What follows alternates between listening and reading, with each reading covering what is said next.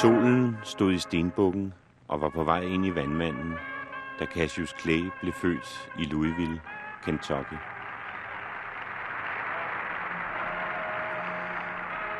Det var kl. 6.35 om morgenen den 17. januar 1942.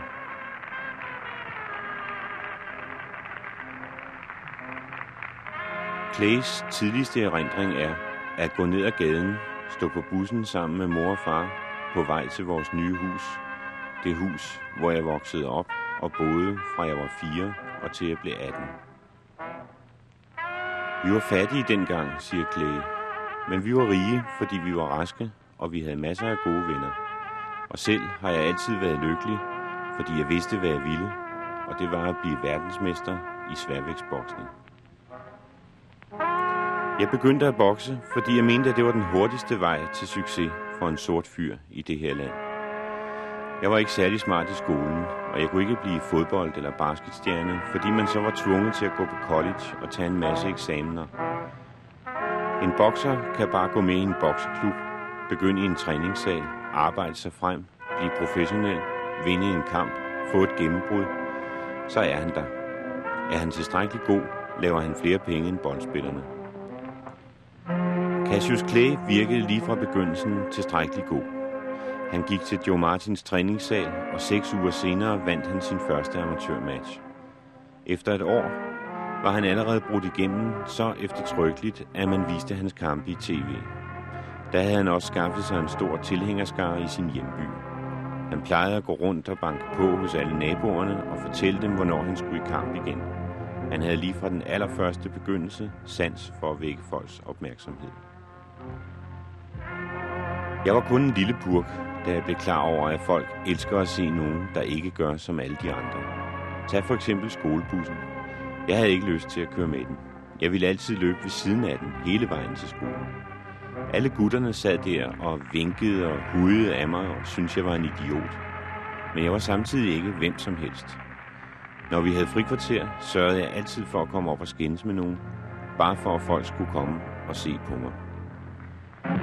Mohammed Ali. Var der ikke altid et musikkorps i hans kølvand, når han drog frem gennem 60'erne?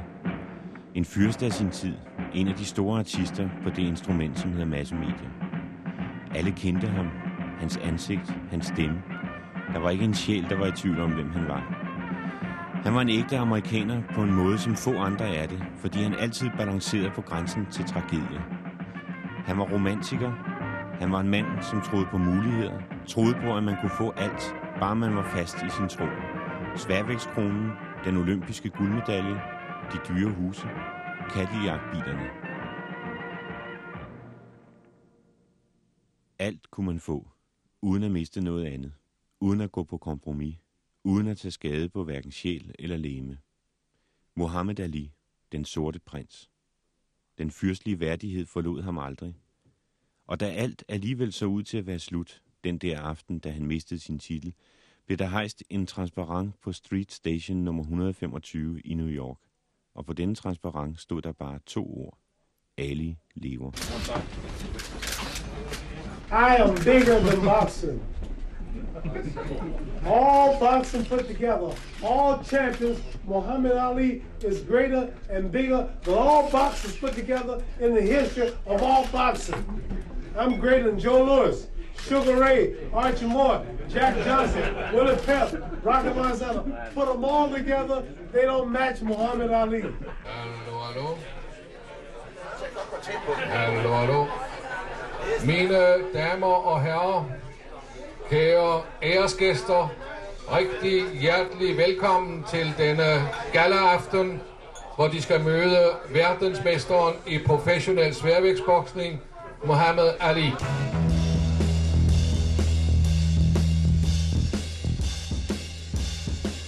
Who will succeed me on the throne? After me there shall come no more. I am the first and the last. So when I leave, there will always be boxers, but there will never be a Muhammad Ali.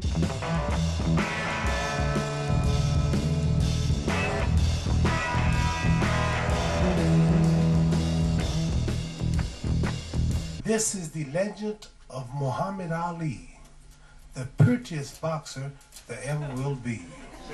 He talks a great deal and he brags indeed of a powerful punch and blinding speed.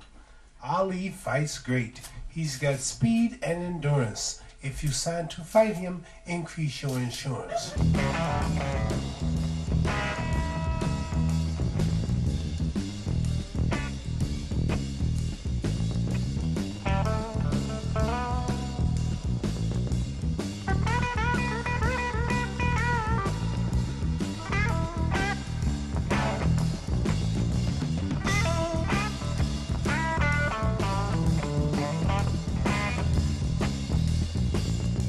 Will I miss the boxing? No, boxing will miss me.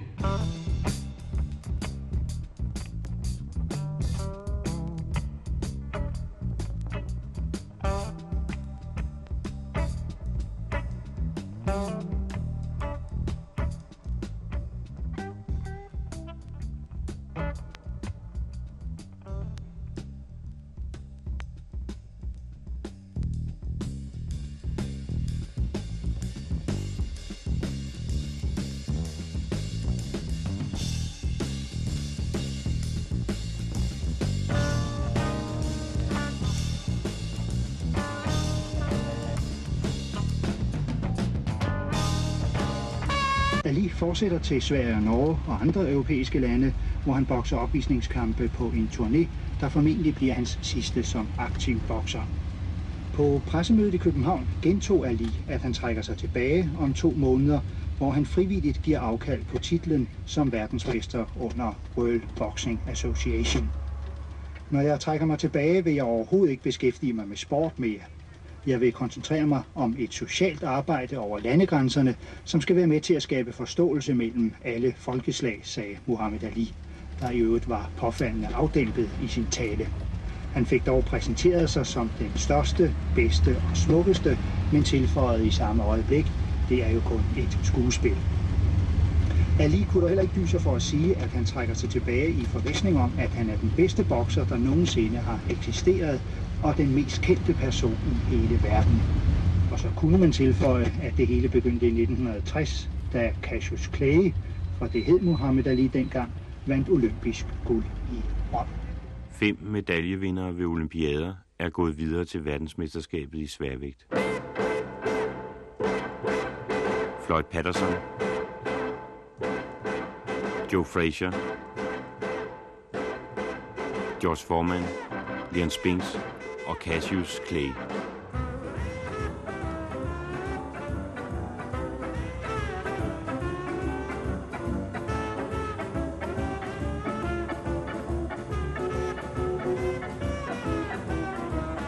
Da Cassius konkurrerede i Rom, var han hele den olympiske bys specielle kæledække.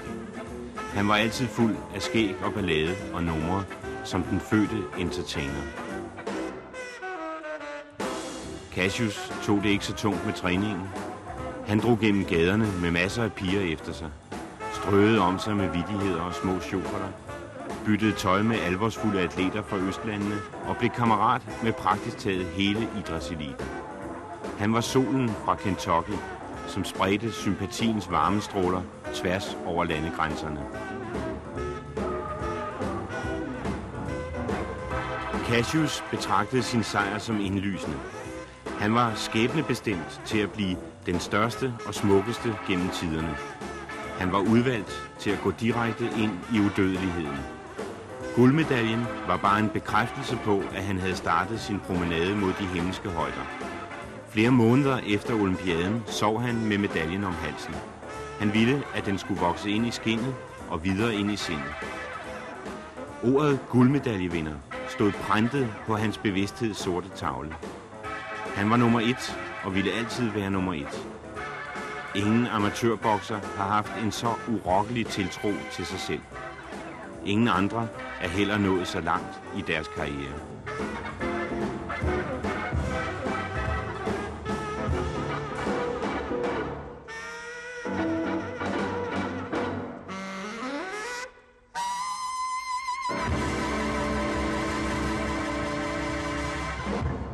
Is the film ready? Yes, the film is ready. You will be watching the fastest boxer in the history of the whole world. You will be watching the beautiful, the most prettiest footwork, dancing, speed. You will see the fastest punches in the history of the world. You'll see the most controversial. You'll see the highest paid. They've paid me $58 million up until now. I'm the world's most recognized human being. You will be watching the greatest fighter in the history of all boxers. I'm the only boxer that can talk. That's right. Most boxers.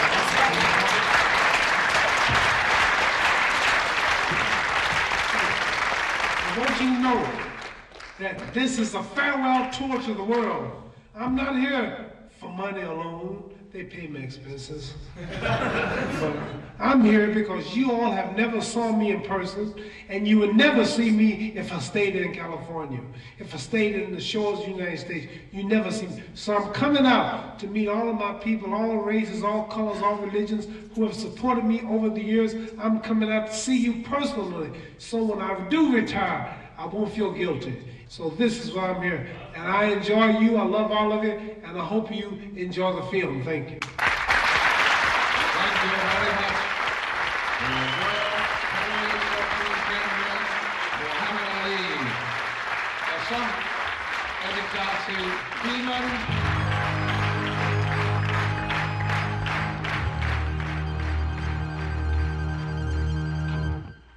Borgmesteren præsenterede mig. Cassius er et typisk produkt af Louisville-sagen. Vores næste verdensmester. Gæsterne klappede. Har I alle sammen hørt, hvad Cassius sagde til den gamle russer i Rom? Borgmesteren var i gang med at varme op. Har I ikke læst om det? Denne gamle russer havde den frækhed at spørge vores dreng her, hvordan forholdene var for nægerne i Amerika. Lad høre, Cassius. Fortæl dem, hvad du sagde. Du skal ikke være generet. Jeg så, hvad der skulle ske. Det drejede sig om en bemærkning, jeg var kommet med i Rom, og som jeg straks havde fortrudt. Men borgmesteren fortsatte. Han afviste den russiske journalist totalt. Cassius rejste sig i sin fulde højde og sagde, Hør her, kommunist. Amerika er det bedste land i verden, dit eget medregnet. Jeg vil hellere bo i Louisville end i Afrika, for her skal jeg i det mindste ikke slås med slanger og krokodiller og leve i mudderhytter. Jo, han gav dem sgu besked. Han lagde en arm om mine skuldre. Han er vores egen dreng, er Cassius. Vores næste verdensmester. Lige meget hvad du ønsker dig her i byen, er det dit.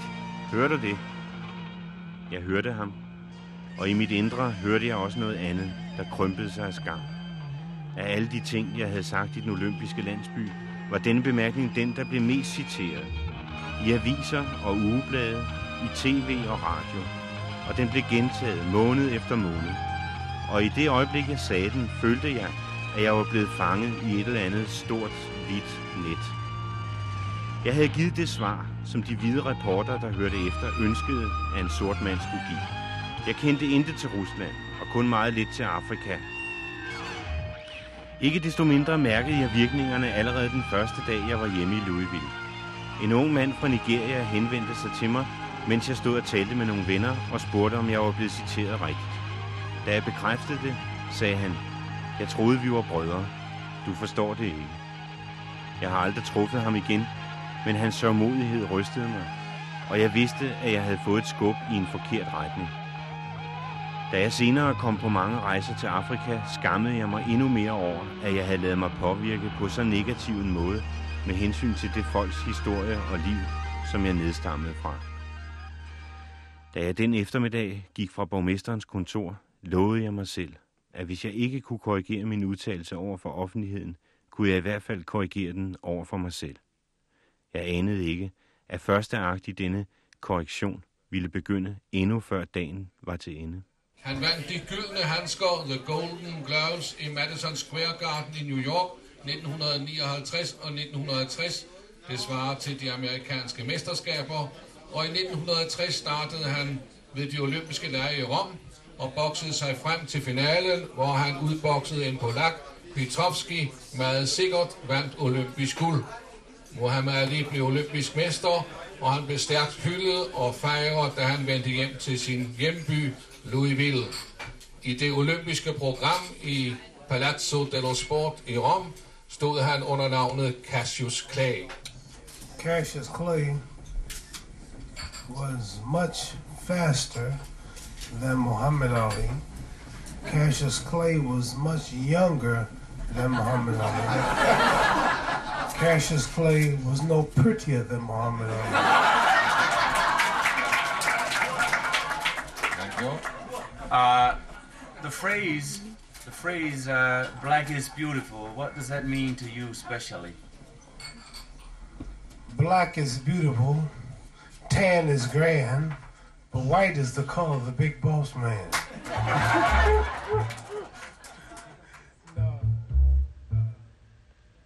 Det var ved at blive overskyet, og Ronny og jeg kørte hurtigt gennem den indre by. Der var meldt udsigt til storm og stærk regn, og de første dråber faldt, da vi passerede en restaurant, der netop var blevet ombygget. Jeg sagnede farten. Ikke her, ikke her, sagde Ronny. Men jeg stansede og parkeret i nærheden af en række store Harley Davidson motorcykler. Deres ejere, en bande lederjakker, sad ved bordet nær ved vinduet sammen med deres veninder. De havde nazitegn på ryggen af jakkerne og sydstatsflag malet foran. En fyr, man kaldte for Kentucky Slim, havde jeg set ved mine kampe. Han nikkede til mig. Deres anfører, en stor rødhåret fyr, sad med armene om en fyldig pige. Frøen, altså Frog, som han blev kaldt, ignorerede mig, selvom jeg var klar over, at han havde set mig. Jeg så to tomme pladser ved disken, og da Ronny kom ind efter mig, satte jeg mig og tog et spisekort. En ung servitrice kom hen og lagde servietter og bestik foran os, for uden det obligate glas vand. To hamburgers og to milkshakes, vanilje, sagde Ronny. Men i det hun gik tilbage til køkkenet, gav en stor, kraftig mand med hængevorm, åbenbart verden, tegn til, at hun skulle komme hen, hvor han sad ved kasseapparatet.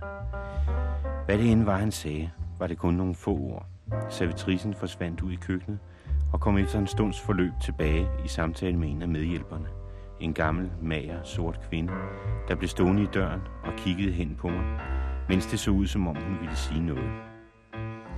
Om sider kom den hvide pige hen til os og viskede, som om hun havde noget fortroligt at sige til mig. Vi må ikke servere for jer her. Ronny mumlede et eller andet, men jeg puffede til ham for at få ham til at være stille. Det var rart at være så rolig og forberedt på, hvad jeg mente, at der forestod. Min guldmedalje ville være løsningen på det hele. Mit navn er Cassius Clay, sagde jeg høfligt, i den tro, at hun handlede af uvidenhed. Olympisk mester. Ronny trak stolt medaljen frem under min t-shirt og rettede på dens røde, hvide og blå bånd. Han beundrede den og elskede den. Måske endnu mere end jeg selv. Servitrisen var imponeret.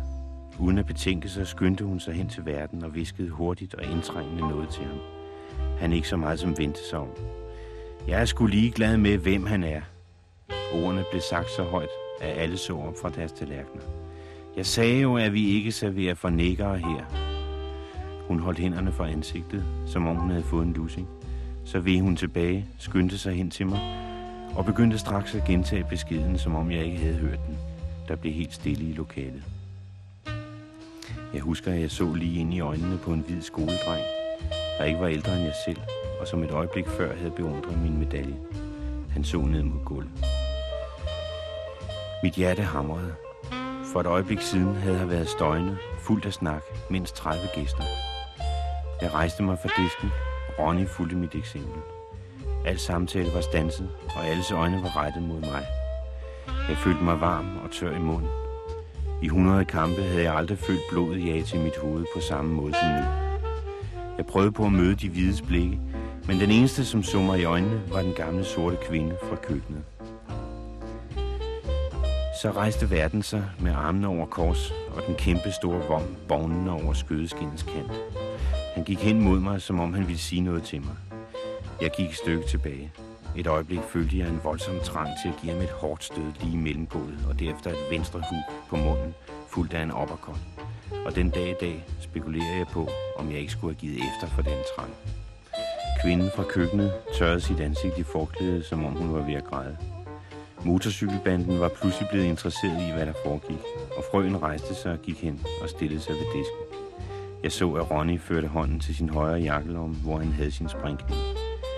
Lige så mange timer, som jeg havde tilbragt med at lære boksekunsten, havde Ronny brugt til at lære sig, hvordan han skulle håndtere sit våben med skrækindjagende præcision. Du tager verden, så tager jeg frøen, viskede han og greb fat i mig. Jeg rystede ham af. I en kamp mand mod mand, også to mod en, og måske tre mod en, kunne jeg banke de fleste af dem, men forhåndelsen var så dyb og pinefuld, at ingen almindelig kamp med næver eller knive ville være tilstrækkelig. Jeg behøvede mere, meget mere. Jeg havde stået her i mindre end et minut, men det føltes som et år. Ronny sagde næsten tvivlende, de ved faktisk ikke, hvem du er. De ved ganske simpelthen ikke, at du er mesteren. Jeg er ikke bange for at sige det til dem. Og næsten som om han havde været konferencier ved et stævne, sagde han højt. Folkens, det der er mesteren. Louisvilles olympiske mester, som lige er kommet hjem fra Italien. Jeg hørte mig selv sige en af Hold kæft, Ronny. Du må ikke tække nogen om noget. Jeg gik nærmere hen mod døren, uden at slippe verden med øjnene. Jeg følte en ejendomlig, kvalmende smerte i hovedet og maven. Den smerte, som kommer af, at man bliver ramt uden at slå igen. En hver illusion, jeg havde bygget op i Rom, om at jeg var hele Amerikas mand, var væk. Mine olympiske vedbrødsdage var til ende. Jeg var tilbage i my old Kentucky home. Jeg så, at verden blev roligere. Han gik om bag disken og bød frøene en cigaret. De lå sammen og morede sig umådeligt over et eller andet. Før jeg kom hen til døren, var der en, som tog mig i armen. Det var den sorte kvinde fra køkkenet. Mary! Verdens stemme lød, som om han havde grebet hende i højforræderi. Mary, ud i køkkenet med dig! Hun adlød ydmygt, og nogle af gæsterne begyndte at le. Snart gik samtalen igen livligt ved alle bordene. Ronny mumlede ustandslige heder og forbandelser ved sig selv. Da jeg trak ham med udenfor og hen til parkeringspladsen, hørte vi løbende skridt bag os i regnen. Vent lige, vent lige. Det var servitrisen og den hvide unge mand, der havde siddet ved siden af mig. De svingede hver med et spisekort. Mr. Clay, hvor jeg ikke nok få deres autograf? Regnen styrtede ned. Den unge mand rakte mig en kuglepind. Og jeg skrev Cassius Clay 1960 på dem begge.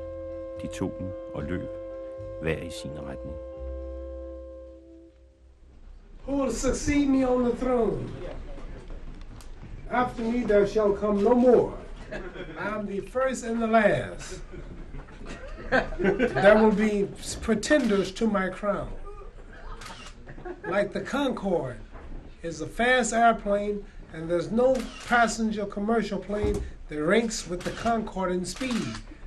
So when I leave, there will always be boxers, but there will never be a Muhammad Ali nowhere near. First of all, I'm prettier than most boxers. Muhammad Ali is faster than the Concorde, er det sagt. You're not as dumb as you look. I think faster than all boxers. I'm a poet. I predict rounds. I'm good newspaper copy. I'm controversial. I'm international. I'm a nice looking man. if you look at my nose, after 27 years of boxing, look at my face. Muhammad. Vi har en mand her helt Plus, I'm also a comedian. Look how I make you laugh. I'm an entertainer. There will never, I'm everything in, there'll never be another me. This is why I'm on a world tour. So you can have a chance to say, you saw me live in living color.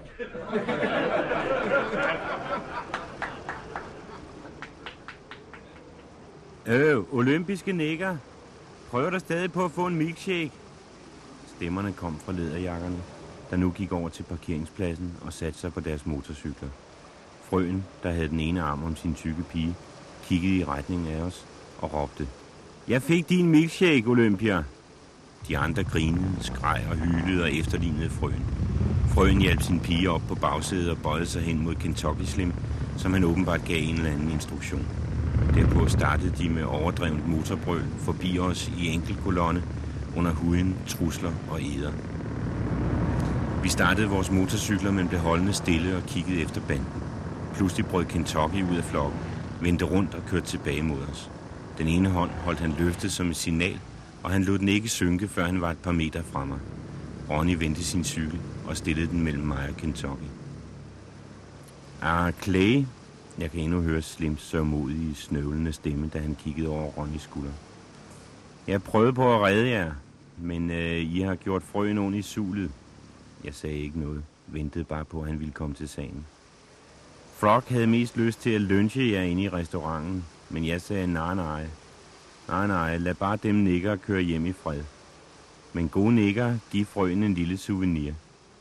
Jeg var ganske klar over, hvad han ville have, og jeg husker, at jeg var anspændt og varm, som om gongongen havde lyttet før en omgang.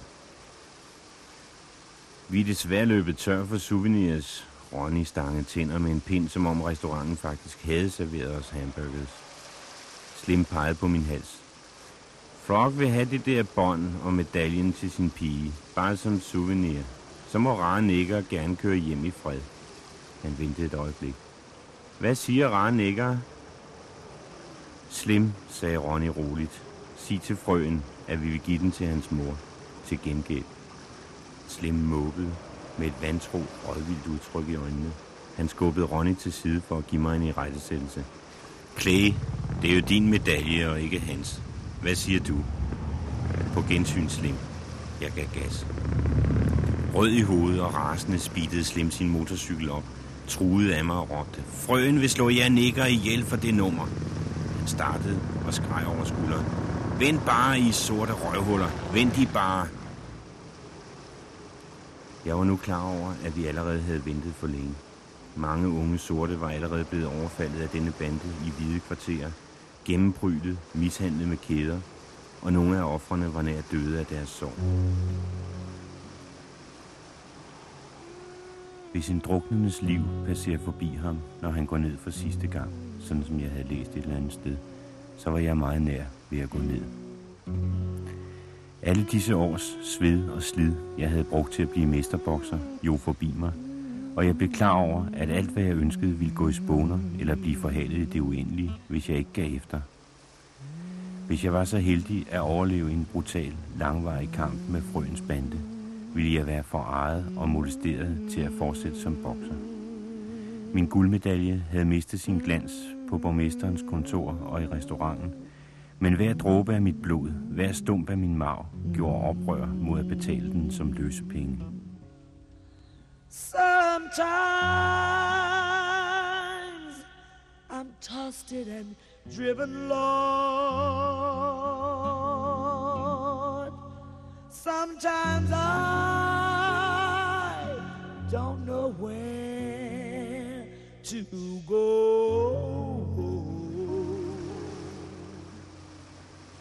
Jeg husker, at regnen var kold, og at den havde gennemblødt min sweater.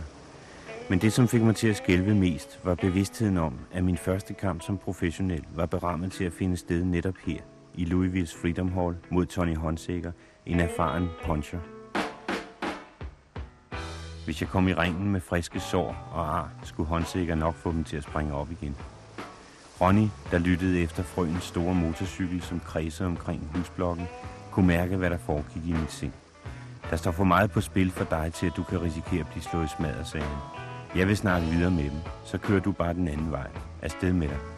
Og han ville være kørt, hvis jeg ikke havde taget fat i hans styr. Jeg havde en plan. Jeg gik ud fra, at de andre ventede, at jeg ville køre direkte til det sorte kvarter. Men det var min hensigt at køre til Jefferson County Bridge. Jeg kunne køre over til Indiana, parallelt med floden nogle kilometer, og komme tilbage til Louisville af en anden bro. Med Ronny i hælene kørte jeg over en ubebygget grund, hen ad en sidegade og ad en gyde, og en stund manøvrerede jeg gennem alle de smøger og smågader, jeg kunne finde, indtil lyden af de store motorcykler døde hen.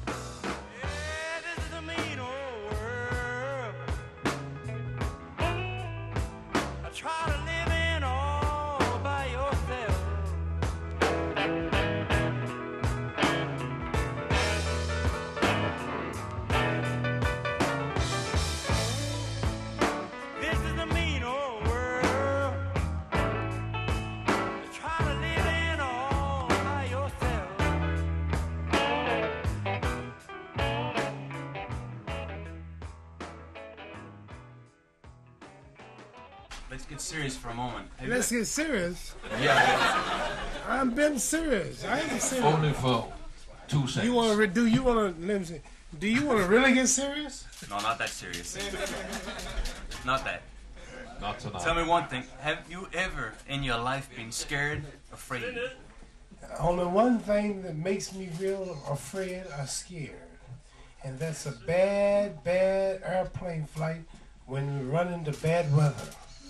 We came over on a plane not long ago, and uh, we we had to go around a thunderstorm, and that plane was shaking, and the wings were shaking, and I was scared me to death because if the wings should break off or the plane should split, I could imagine myself flying through space hollering, "Ah!"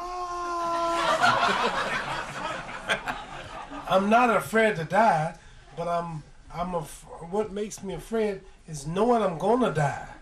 Now, if you shoot me instantly, or if a plane blow up, okay, or if I get die in my sleep, but knowing I'm gonna die, that's why I try to be right with God, who we refer to as Allah. I try to be right with Allah because we never know when we're gonna die, and maybe today, next week, next year, ten years, but when I die, if there is a heaven, I want to go. So I try to live as good as I can because hell is hot and it's a long time to burn. And let me tell you, if you want to know how fearful hell is, get you a match and light the match and hold your hand there for just one second. Ooh, hot. Imagine a fire 10 times that hot burning your whole body for eternity. So what's 10 to 20, 30 years to have fun, drink liquor, steal, fight people, mistreat people, adultery, living a bad life, and then one day die. Now, we all feel that we cannot die. It won't happen to us. Some of us, we've saw our mothers and dead. We saw our fathers dead. We saw our brothers, our sisters, our friends. They once lived like you, and they are now dead. One day, everybody hear my voice will be dead. I don't know how, how long it'll be, but you will surely die. And when you die, if you die tonight, would you go to heaven or hell? That's a good question. So I always ask myself the question, if this plane should blow up, am I ready? So I'm not worried about dying. That's got to happen. But I'm worried about going to hell. So this is why I try to live right while I'm here. This is why I do shows like this for no money.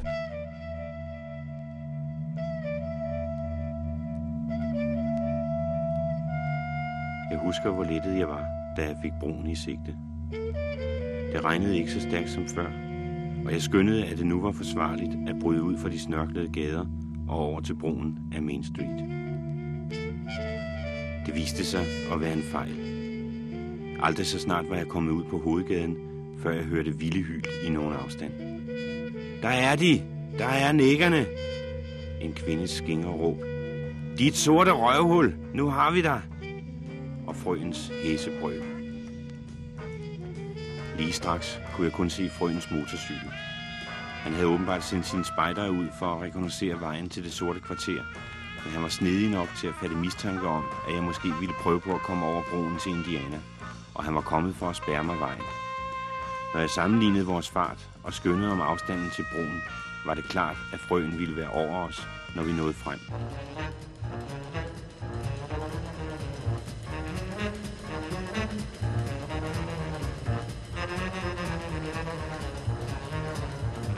Ronny bøjede sig forover.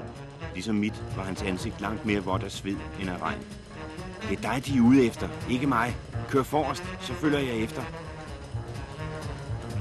Vi nåede broen, og jeg begyndte at køre fra den ene side af vejen til den anden, mens Ronny var bagefter en smule til højre. Jeg så mig tilbage og fik øje på en anden stor motorcykel lige bag frøen. Det var Kentucky Slim.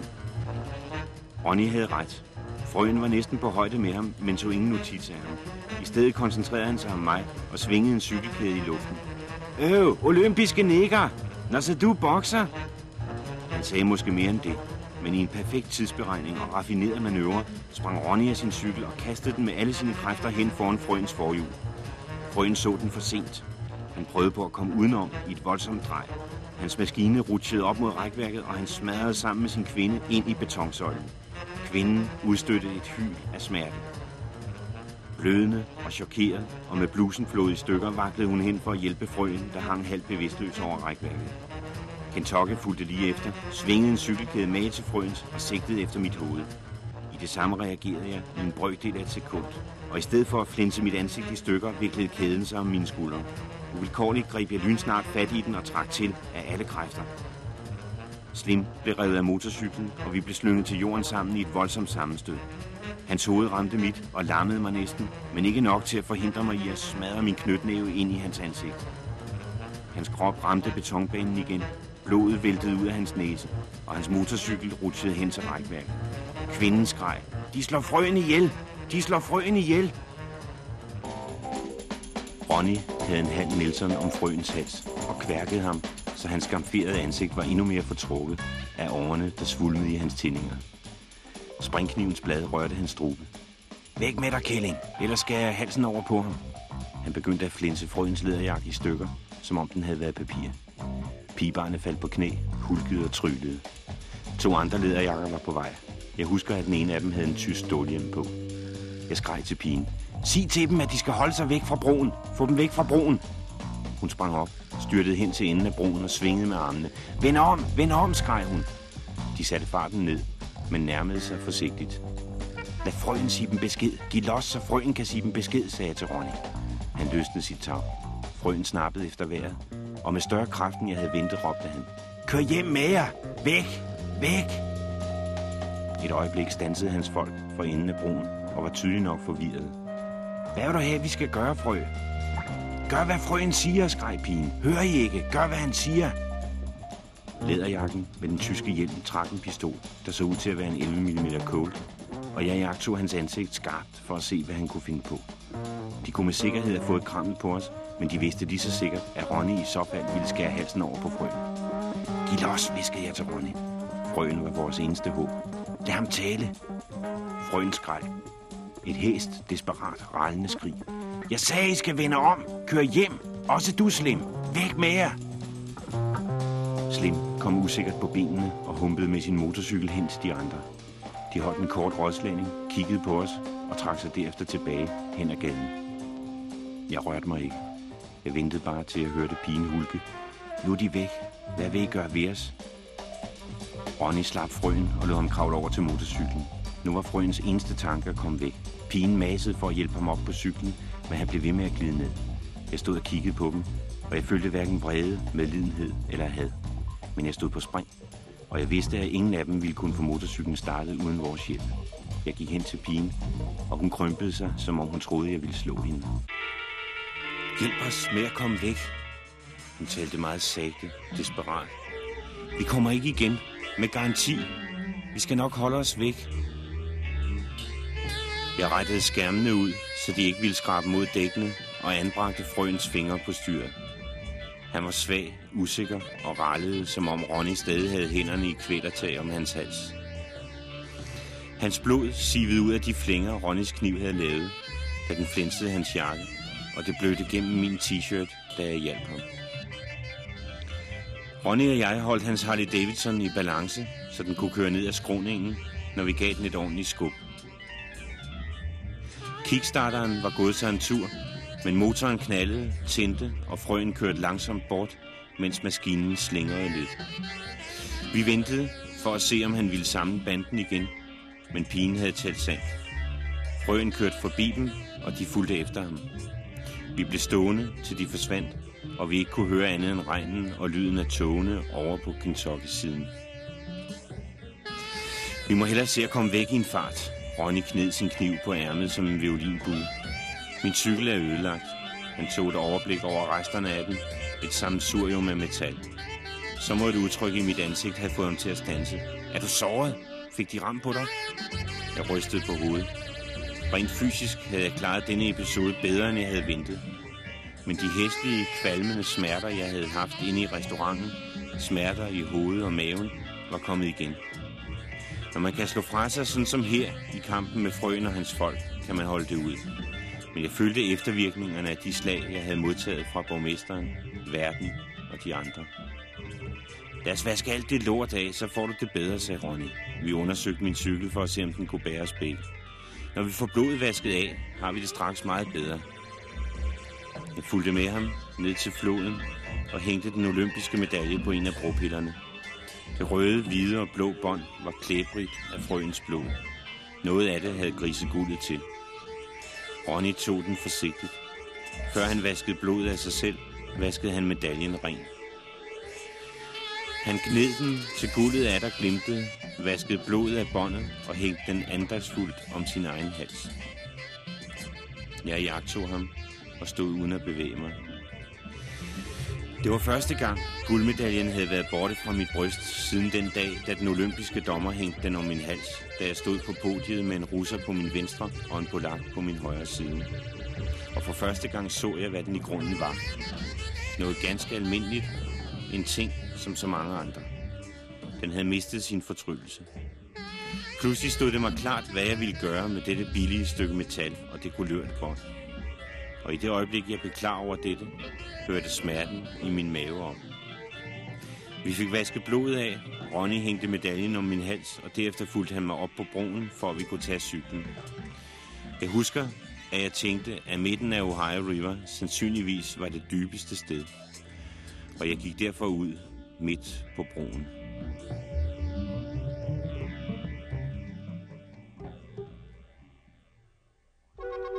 Ronny anede, hvad jeg ville gøre med den sjette sans, der udvikles hos mennesker, som har kendt og holdt af hinanden i meget lang tid. Han slap cyklen og løb skrigende hen imod mig, men jeg havde revet båndet løs fra min hals. Jeg holdt medaljen så langt ud, at den ikke ville blive hængende i broens overbygning, og kastede den ned i Ohio Rivers sorte vand. Jeg så, at den trak det røde, hvide og blå bånd efter sig til bunden. Da jeg vendte mig om, havde Ronny et udtryk af rejsel i øjnene. Jesus, Gud! Tårerne løb ned af hans kinder. Åh Gud, ved du selv, hvad du gjorde? Det var ikke ægte guld. Det var fup. Jeg prøvede på at lægge armene om ham. Han var våd, kold og frossen. Medaljen var uægte. Han hørte ikke efter. Hvorfor smed du den i floden? Hvorfor? Hvordan kunne jeg formulere svaret? Jeg var ikke sikker på alle grundene. Den olympiske medalje havde været den kosteligste ting, jeg nogensinde havde ejet. Jeg tilbad den. Den var beviset på, hvad jeg havde præsteret, på hvad jeg var værd. Et symbol på mit tilhørsforhold, på at jeg var led i et team, hørte til et land, en verden. Det var den måde, på hvilken jeg havde vundet mine lærers og skolekammeraters agtelse, og vist dem, at selvom jeg ikke havde klaret mig godt i skolen, var der alligevel i mig noget, som kunne føre til sejr. Hvordan kunne jeg forklare Ronny, at jeg ønskede mig noget, som betød mere end dette? Noget, der var lige så stolt af mig, som jeg ville være det. Noget, som ville lade mig blive, hvad jeg vidste, at jeg skulle og måtte blive. En mester i mit fag, men mester på min egen måde. Vi behøver den ikke, sagde jeg. Vi behøver den ikke. Din skøre kraftidiot. Han vendte sig mod mig med en fjendtlighed, han aldrig før havde vist. Han holdt fast i min svætterkrav med et jerngreb. Og en skør kugle som dig vil man gøre til mester. Hvad vil du sige til dine sponsorer? Det er jo meningen, du skal fotograferes med medaljen. Hvad tror du ikke, aviserne vil sige? Jeg gjorde hans hænder fri af min sweater og holdt fast om hans ærme. Du skal ikke sige noget, og jeg siger ikke noget. Intet som helst. Medaljen var væk, men den kvalmende fornemmelse var også væk. Jeg følte mig rolig, afslappet, selvsikker. Min tid som hvidt håb var forbi. Jeg følte en ny, hemmelig styrke.